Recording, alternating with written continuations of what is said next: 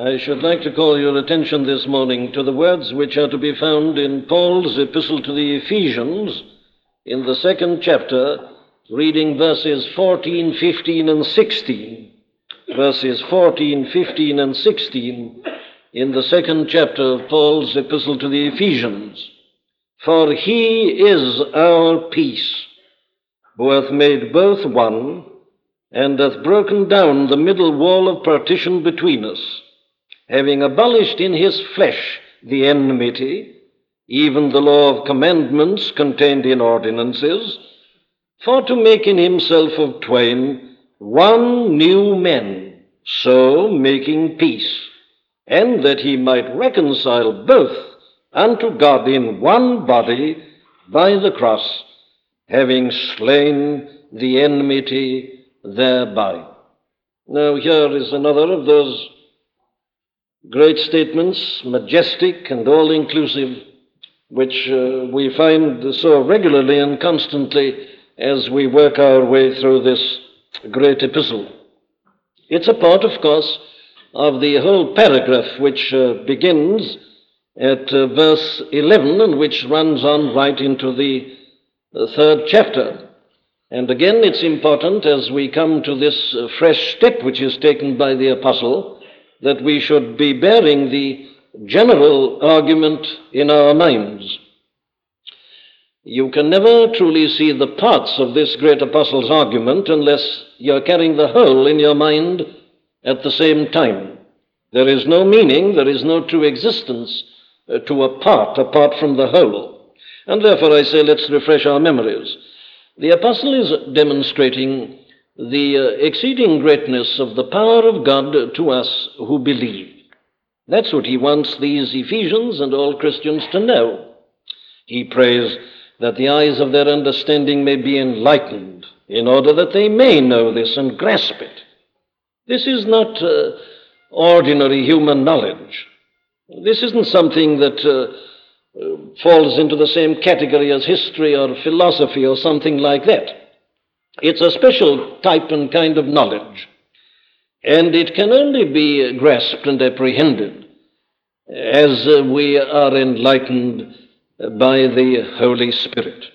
So the apostle obviously has to start with that prayer to a man whose mind is not enlightened with the Holy Spirit. All this argument is quite irrelevant. And that's the position of the world this morning. That's the attitude of all who are not Christian. They say they want something practical, something relevant.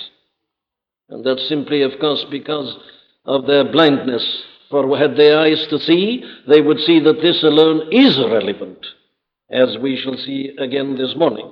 But the apostle has prayed that. And he wants them to know, in particular, the exceeding greatness of God's power uh, to us with that believe. And he demonstrates it, you remember, in two main ways.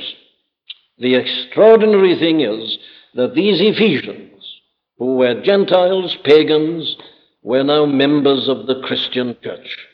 That's the staggering fact. And Paul says there's only one explanation of it.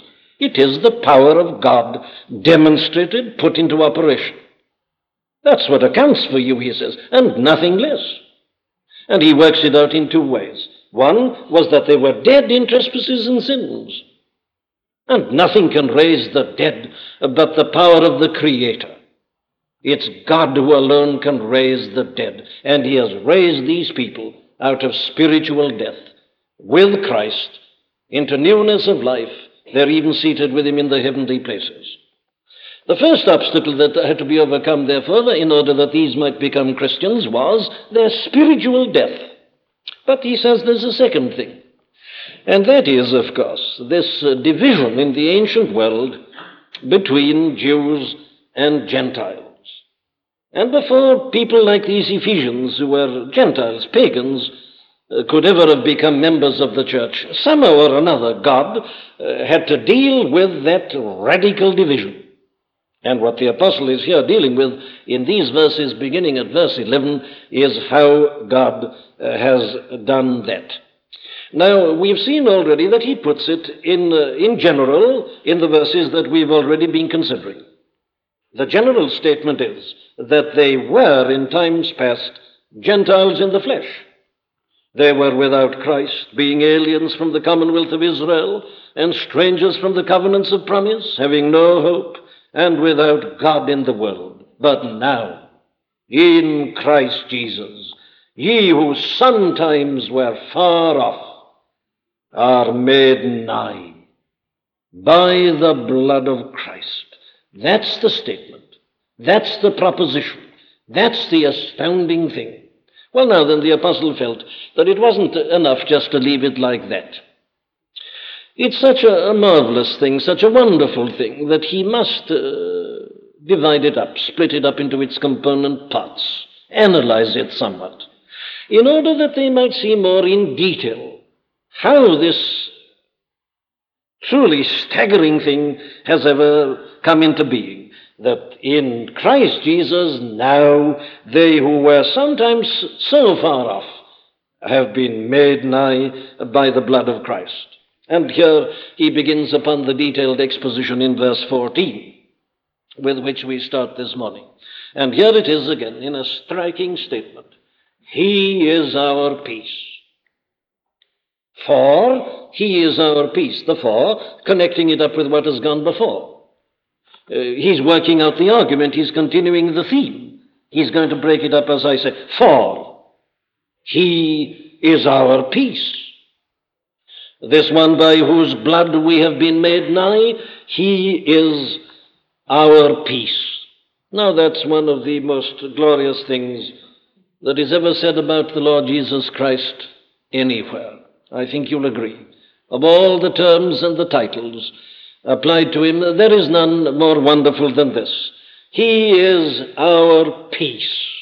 Now, this conception is one which is used very frequently in the Bible, in the Old Testament and the New, with regard to this whole question of salvation. There is no more beautiful expression of it, I sometimes think, than that which you have in the Epistle to the Hebrews in the 13th chapter and the 20th verse, where the writer puts it like this Now the God of peace that brought again from the dead our Lord Jesus, that great shepherd of the sheep, through the blood of the everlasting covenant, make you perfect in every good work to do his will, work in you that which is well pleasing in his sight. Now there it is. God is a God of peace, the God of peace. And that's a very good way of thinking of salvation always. That we are saved, we are Christians, simply because God is a God of peace.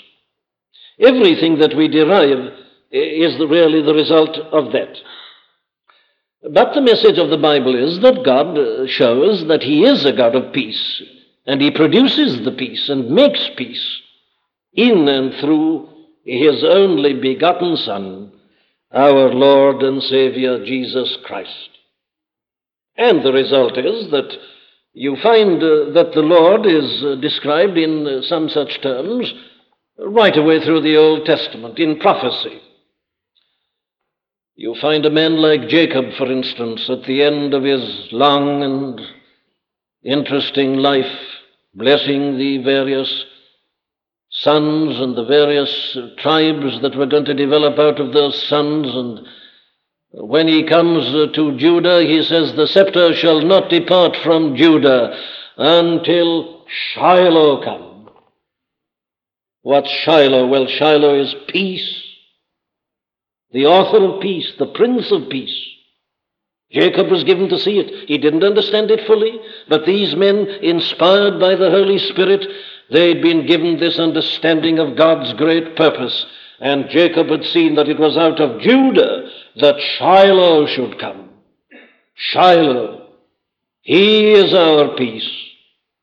And then you remember the references to him as not only the King of righteousness, but also the Prince of Peace.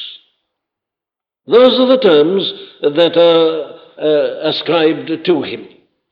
And for us not to stay too long with this, let me hurry to remind you that when eventually, in the fullness of the times, the Son of God was born, and you remember the angel visiting the shepherds watching their flocks by night, And you remember what the shepherds heard? They heard this great angelic anthem, and what did they sing? This was their message Glory to God in the highest, and on earth peace, goodwill among men.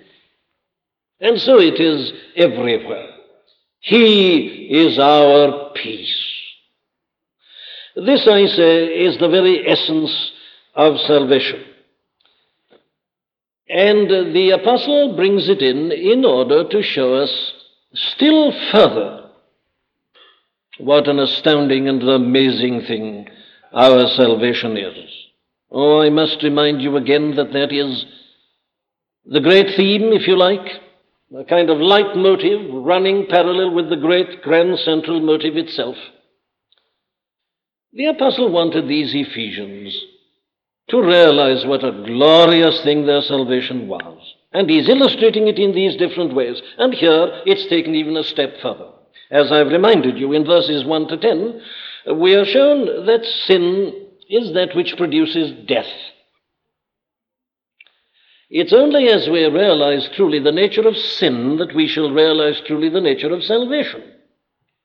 That is why there is nothing which is so unscriptural and so foolish as to say, oh, we only want the positive. Don't worry about the negative. Don't talk so much about sin. We want to know about the love of God and the positive. My dear friend, you'll never know that unless you do realize the negative. The apostle constantly emphasizes that in order to measure the love of God, you've got to go down first before you can go, you can go up. We don't start on the level and go up. We've got to be brought up from a dungeon, from a horrible pit, from the miry clay. And unless you know that depth, you'll only be measuring half the love of God. Very well, then he does that, I say. And in the first ten verses, he shows us that God has to overcome sin as it leads to spiritual death. Then, having done that, he went on, you remember, to show us how sin always leads to separation. The separation between the Jews and the Gentiles, who are called uncircumcision by that which is called the circumcision in the flesh made by hands. Separation. Strangers from the Uh, aliens from the commonwealth of Israel and strangers from the covenants of promise. Sin separates them between men and men. But he says here in this verse we are now looking at, it even goes beyond that. Sin doesn't stop at separating men. It goes further and it puts them at enmity. And not only at enmity with one another, but at enmity also with God. That is the ultimate of sin. That is the horrible part of sin. That is where you see the real ugliness of sin. Sin, not only, I say, separates men from God and from one another, it produces a state of enmity against God and enmity against one another. Now, that is why, of course, the great problem in the world today is the problem of peace. That is why all the conferences are being held. That is the great concern of everybody. Isn't there some way of vanishing war, of reconciling men to one another, making a durable and a sure and a lasting peace? How can men be reconciled? We are aware of these divisions, these quarrelings all over the world, in the nations, in the groups in the nations, as well as between nations. The whole world seems to be in a state of strife and of enmity. Why is it? Now it's here I say that you see the relevance of the scriptures. And it is at this point that uh, one sometimes find it, uh, finds it a little bit difficult to be patient as a Christian, and yet we must be patient. We see the world and its men and its great men, so called, wasting their time, attempting the impossible it's difficult to be patient at times. It's even more difficult to be patient when one sees men, even in the Christian church, completely misunderstanding and misinterpreting the scriptures. and as it were standing before the world as if to say, You've only got to do what we tell you, and the peace you're looking for and longing for will come to pass at once. It's tragic. It's nothing but a sheer failure to understand a statement such as this we are looking at together this morning. Sin, I say, is the cause of the trouble. And it puts men at enmity against God. It puts men at enmity against men. Why? Well, the answer is perfectly simple. Sin is essentially pride, self. Now, we must go back, you see, to the book of Genesis. And people who think that you can cut out the early chapters of Genesis and still have a Christian gospel are again just displaying their ignorance. It's there you get the fundamental explanation. The root cause of all trouble is the pride of man. Man interested in himself. Man setting himself up as an autonomous being, even face to face with God. Ready to listen to the question, Hath God said? Who is God to speak to you? Man, said Satan to men, you don't realize how big you are, how great you are. God's keeping you like a slave and using you as a servant. Why don't you stand up for yourself? Why don't you assert yourself? Why don't you stand on your dignity and demand your rights? Don't be put down any longer. Stand up. And he stood up. I don't want to be paradoxical, but it was because men stood up that he fell.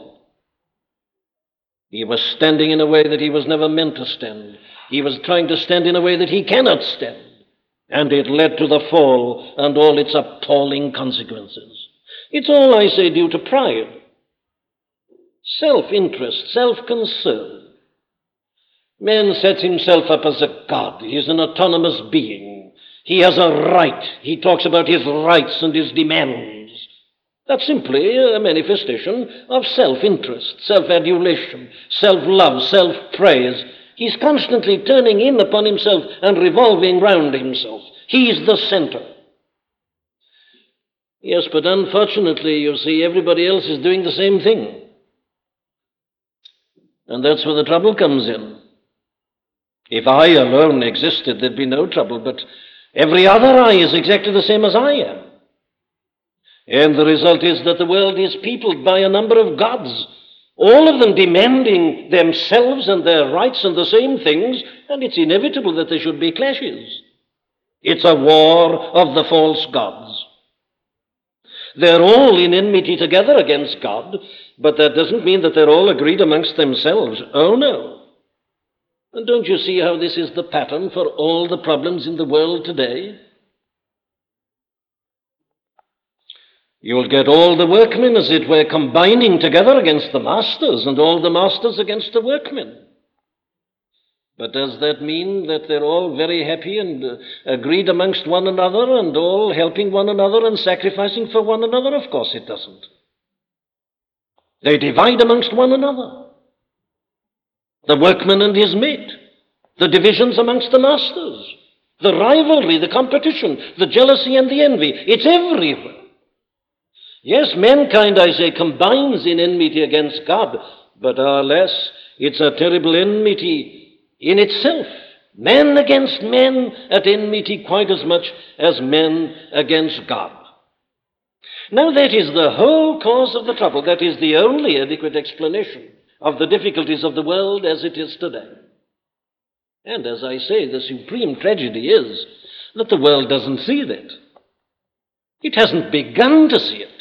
Because, you see, it starts with the supposition that whatever the explanation is, it's got nothing to do with God. We are too clever to believe in God. We've started by putting God out. It can't be that. Whatever it is, it isn't religious. It's got nothing to do with God and Christ. No, no, we are, we are adult now. We are no longer children. So it, it isn't that. That isn't even considered. So we are trying to find some other explanation, trying to find some cure. And the appalling failure is evident on all hands. And of course, it will continue because men will not see this. He does not see that it is because he is in a wrong relationship to God that he is in a wrong relationship to his fellow men. Now, the Lord Jesus Christ, you remember, put that very clearly and plainly once and forever. Somebody came to him one day and said, Master, which is the first, the chiefest, the greatest of all the commandments? And this was his reply Thou shalt love the Lord thy God with all thy heart and all thy soul and all thy mind and all thy strength. That is the first and the greatest commandment. And the second is like unto it. Thou shalt love thy neighbor as thyself. Now, the thing there, the important thing there is to notice the order. First, second. First, the relationship to God. Second, the relationship to your fellow men and woman. Now, the whole tragedy of the modern world is due to the fact that the first is entirely left out, and men think you can start with the second, but you can't. Because you see, you are to love your neighbor as yourself. You are to love your neighbor as you love yourself. Well, therefore, the problem is how am I to love myself? And according to the Bible, I will never love myself in the right way until I see myself as I am in my relationship to God. So I cannot possibly carry out the second commandment unless I am already clear upon the first commandment. It's impossible. And men today, not recognizing God and not starting with God and not submitting himself to God, is trying to reconcile himself to his fellow men. And of course, he isn't succeeding. He never can succeed. It's impossible. He is violating the law of his own nature. He has been made by God, he is made for God.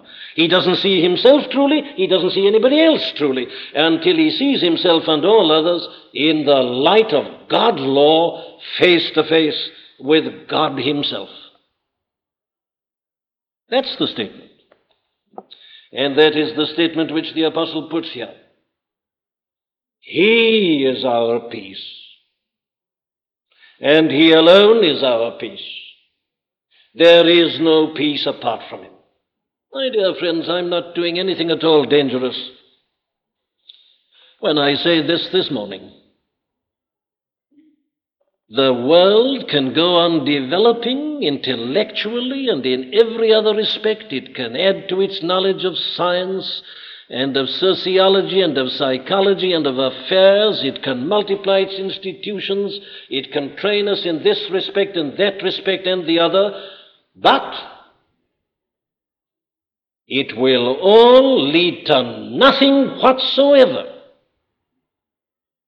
because the problem can never be solved except in our Lord and Savior Jesus Christ. Now, it's almost incredible that it's still necessary to say that. But it is, you see. Modern history proves that to the very hilt. This 20th century should have been the best and the greatest century that the world has ever known according to human understanding. But look at it. It's one of the worst, one of the most appalling. Ah, oh, says someone, that's awfully depressing. I didn't come to be depressed like that. My dear friend, it isn't a question of depression, it's a question of facing facts. If you really are concerned about the problem of men and of the world as well as your own problem, you've got to face it radically. And there are the facts. If you try to start with the second commandment, it will lead to disaster.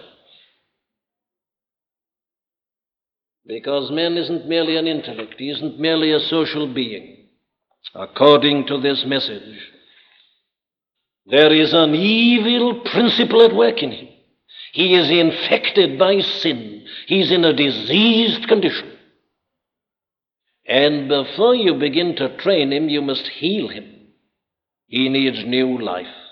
Very well, says the apostle. Here it is. He puts it in a great general statement which is, of course, the whole case for Christianity.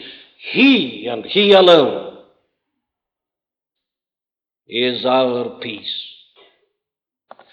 Now, that means a number of things. First and foremost, it means that He Himself is our peace. What I mean by that is this that the Lord Jesus Christ not only makes peace, He does make peace, as I'm going to show you, but not only does He make peace, He Himself is the peace. He is our peace. Which is just, of course, another way of saying this that we must be in Christ before we can enjoy the blessings of God as the God of peace. It is only as we are related to Christ, it is only as we are incorporated in Christ, or to use a biblical term, grafted into Christ. It is only as we are members of Christ and parts of Christ and sharing the life of Christ and drawing from the life of Christ. It is only as that is true of us that we shall really enjoy the blessings of peace. And again, you see, as we realize that, we see the unutterable superficiality of so much that is being talked. I don't want to be misunderstood, nor to say anything disrespectful about those who are called pacifists. But the real trouble with such gentlemen is their lack of theological understanding. It's the failure to realize the problem of sin and it not only applies there, but all in all the glib talk of men and women who seem to say that the thing is so simple. You just call people together to a meeting and you talk pleasantly to them, and you'll all end by shaking hands and all will be well. There were uh, statesmen who believed quite sincerely and genuinely that if only they met Hitler, one each side of the table, and talked to him, the whole thing would be settled. Peace in our time, they said. We've met him. We've made a gentleman's agreement. But it was not long before they discovered that the man with whom they'd shaken hands was not a gentleman. And that's still the trouble, you see. How superficial it is, how pathetic it is. That men still think that by catchphrases you can solve the problem of sin in men. No, no. He is our peace. He, the eternal Son of God, who had to be born as a babe in Bethlehem, veiled in flesh, the Godhead see. It's that, it's Bethlehem. That was essential to solve this problem. And yet they say that just being nice and pleasant and friendly and meeting across the table can put it all right. No, no, my friends, if it were as simple as that, the incarnation would never have taken place. The death on the cross would never have happened. But all this has had to happen because before there can be peace. He himself, the blessed person, is our peace. And it is only as we understand something of this mystical doctrine of the Christian as a member of the body of Christ that we can truly participate in the peace and enjoy it. But he also makes peace, says the apostle. And uh, this is the thing that we must make clear, and we must be perfectly clear about it. How does Christ make peace? Well, we must, I say, interpret it scripturally and not sentimentally. You notice the terms he puts. He is our peace, and then, secondly, he has made peace. So, making peace. Now, what does it mean? Well, let me put it like this to you. This uh, superficial, sentimental interpretation of the scripture to which I have made reference uh, seems to think that it works like this that the Lord Jesus Christ teaches us how to make peace. They say, You read your scriptures, and then Go in the spirit of the scriptures and with what you've understood from the scriptures. Go to your enemy, put it into practice, and you'll win him over.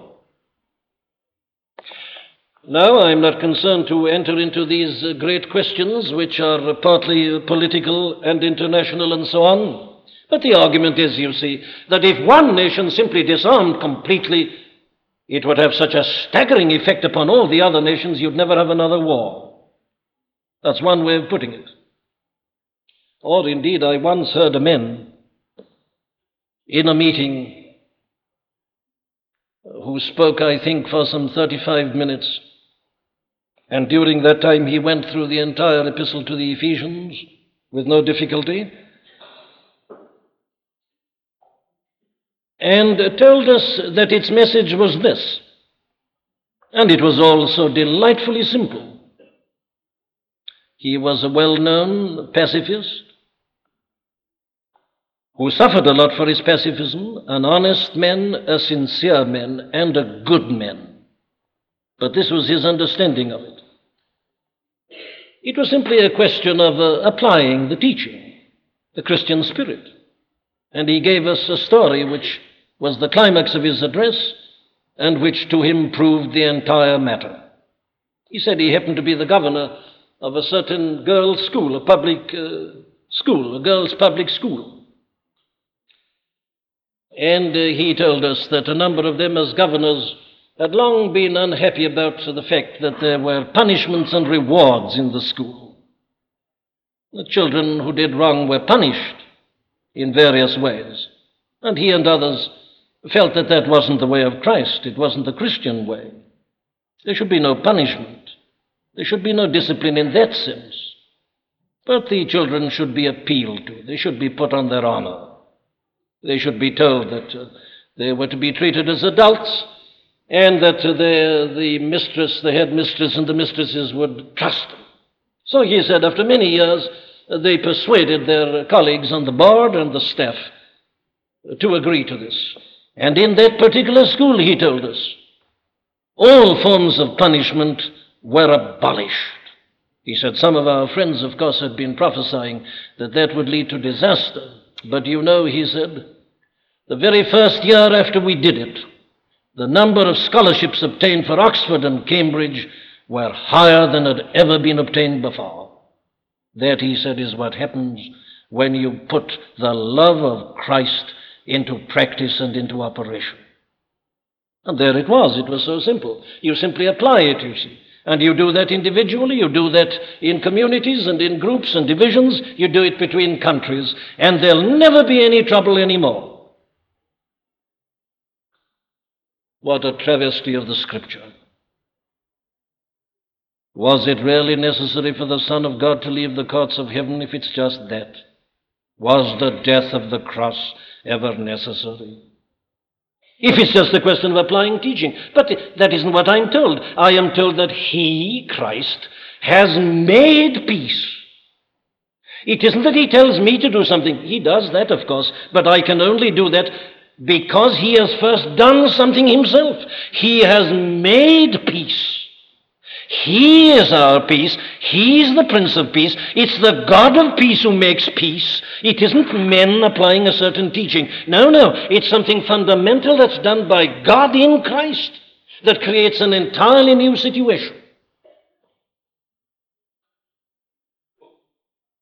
That is why I'm never tired of putting it in this form that it is not the business of the Christian church just to give advice to statesmen and to people and to tell them how to solve their problems. You cannot.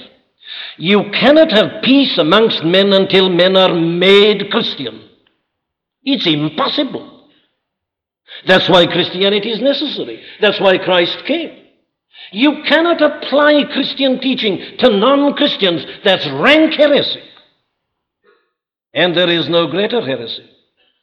These epistles were not written to the world, they were written to Christians.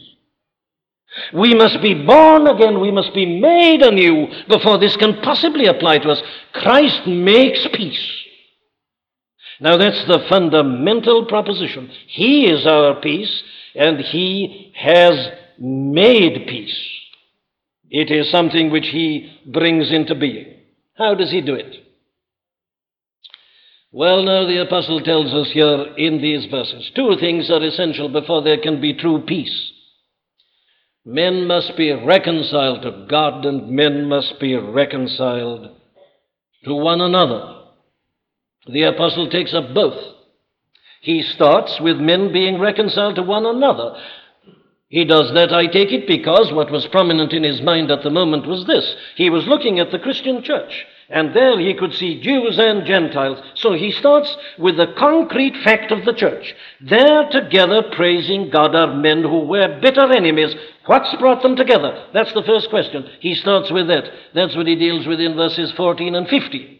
Then in verse 16, he shows how they both together have been brought to God and how the enmity between them and God has been done away with. Now then, how does uh, Christ reconcile men to one another? How does he bring men to one another in love? How does he destroy the enmity that is between them? Well, first of all, he puts it negatively. The negative is this he says that he has broken down the middle wall of partition between us. Now, at this point, let me indicate that the authorized translation here, and indeed the revised, are not quite as good as they might be at this point. The Revised Standard Version is surely better. This is the translation of the authorized and revised. He is our peace who hath been made both one and hath broken down the middle wall of partition between us, having abolished in his flesh the enmity, even is supplied. It isn't there in the original. The word even is in italics. Even the law of commandments. I don't think that's very good. It's better to take it like this. He hath broken down the dividing wall of hostility or of enmity by abolishing the law of commandments. That's better. He hath broken down the middle wall of partition of enmity. How? By abolishing the law of commandments in ordinances. That's the better way of looking at it. What does it mean then? Well, this is how the apostle puts it. There I see a Jew and a Gentile together in the Christian church. What's brought them together? Well, the Lord Jesus Christ hath broken down the enmity. There used to be a kind of middle wall of partition between them. He's using, of course, the, the figure of what was true of the, of the temple. You remember the court of the Gentiles, furthest out of all. They were not allowed to go into the court of the people. There was a wall dividing them, middle wall of partition. Indeed, that old temple, as you remember, was full of partitions. There was a holiest of all into which nobody was allowed to enter but the high priest once a year only. Nobody could go in but he. It was a place of partitions. And in Christ, says Paul, the partitions have been flattened. They've been knocked down, broken down, brought to the floor. And the way into the holiest of all is open. Yes, but first and foremost, that first partition between the Gentiles and the Jews that enmity has gone. But why does he call this an enmity? Because, after all, it was God who had appointed the details concerning the construction of the temple. It was God Himself who had given the law to the children of Israel. And yet, you see, Paul says that it was this law of commandments contained in ordinances that really produced the enmity. Now, that's a very important and a very subtle point, and it's there you see exactly what sin does to men. God, as we saw a few Sundays ago, did divide the human race into two groups. He created for himself a special people from Abram. There are the Jews, the commonwealth of Israel, God's people, and they are really apart from all others, and they're meant to be apart. And God gave them special laws, these laws of commandments in ordinances, as he describes them. What's he mean by that? Well, there he means the uh, ceremonial law, the law about burnt offerings and sacrifices, the uh, meal offerings and all the others. You remember them. You can read about them in the book of Leviticus and elsewhere. God appointed them. Those were the ways in which the children of Israel were to come to God and to be blessed by God. And unless they did that, God would not meet with them and God would not bless them. God gave them the law. They were not to eat certain types of animals and so on. They're all God's laws, the ceremonial law, the law of commandments expressed in ordinances, in dictates. Well, you say, if that is so, where does the enmity come in? Ah, that's where sin comes in. God did divide up the world into two groups, and He did give these commandments, but He didn't do it in order to create enmity. He did it in order that the children of Israel might bear witness to Him and to His holy laws and to the way of salvation. But the Jews, you see, again because of the principle of sin and of self and of selfishness, they interpreted that like this as to say, We and we alone are the people, and these others are dogs, they're scarcely human beings at all. They turned the commandment of God into a middle wall of partition. They turned it into a matter of hatred and of enmity. The Gentile looked on and said, Who are those Jews? What do they claim for themselves? They hated them, and the Jew hated the Gentile. It was never intended. It was a part of God's revelation, a part of God's way of salvation. But man in sin turns the very gifts of God into causes of enmity. That's how the middle walls of partition come in. That isn't a purely academic point. The world today is full of that. Look at the gifts that God gives to men. They're all of His bounty and of His graciousness. He gives the gift of ability and understanding. He gives the, the, the business acumen to certain men, and they prosper and they succeed. He showers his gifts in these ways. But do all men together get down on their knees together and thank God for his gracious gifts to men? Do they all with humility ascribe the glory and the honor to him and thank him who is the giver of every good and every perfect gift? We know perfectly well that they don't. They're still doing what the Jew and Gentile did. What they do is this a man with ability says, Of course, I have a brain, I have understanding. Look at that other fellow, knows nothing, despises him, hates him. And the other man looks up at him and says, Who is he? Who does he think he is? Enmity. And it's all because of the gifts of God. And so on with every other single gift that God gives. They're gifts of God, they're wonderful. And if we all only realized that and we're humble, we'd all enjoy them together. And the men without the talent would say, How marvelous to see that man! How wonderful is God to have endowed a man with such a capacity! But not at all. It leads to jealousy and rivalry and enmity and hatred and malice and bitterness and scorn and everything that poisons life. It's still going on.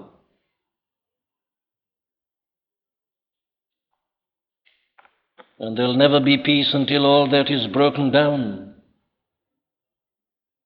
And Christ, says the apostle here, has broken it down in this matter of religion once and forever. How? Well, he has abolished the law of commandments in ordinances. That's how he did it. Which means this that the way to God now is no longer the way of the burnt offerings and the sacrifices and the things that were peculiar and special only to the Jew. It is through Christ and through Him alone. So the thing that had led to the enmity and the jealousy and the, and the rivalry has been taken away by Christ. The cause of the enmity has been removed. And as men see that in Christ, the enmity disappears. The Jew who really understands the doctrine of Christ no longer separates himself in terms of the ceremonial law. He says that is finished in Christ. I, therefore, am now in the same position as a Gentile. And the Gentile sees also that there is no longer that peculiar something that the way is in Christ for him as for the Jew, so they all come together to God in the same way in and through our Lord and Savior Jesus Christ. Well, our time is gone, and we must leave it at that for this morning. You see the point we've arrived at. Christ has broken down the middle wall of partition, the enmity and that's how he's done it. Christ is the end of the law for righteousness to every one that believeth. There is no need any longer of the ceremonial and the ritual of the Jew. It's been finished. Christ is the fulfillment of all that they were but types pointing to Him. Men should never have stopped at them, they should have been led by them to Him. He's finished it. So that in this whole matter of access to God, the old distinction, originally made by God Himself, has been abolished by God Himself in Christ. And the way is now open to Gentile as well as Jew to come into the presence of God, not through an earthly human priesthood, not with material offerings and sacrifices, but through the one and only mediator between God and men, the man Christ Jesus, and by the sacrifice of his life, his precious blood. The middle wall of partition has been broken down because the thing that raised it into an enmity has been abolished by the blood of Christ. And it is only as men realize that, that negatively they will thus be delivered from the enmity. God willing, we will go on to look at the positive next Sunday morning.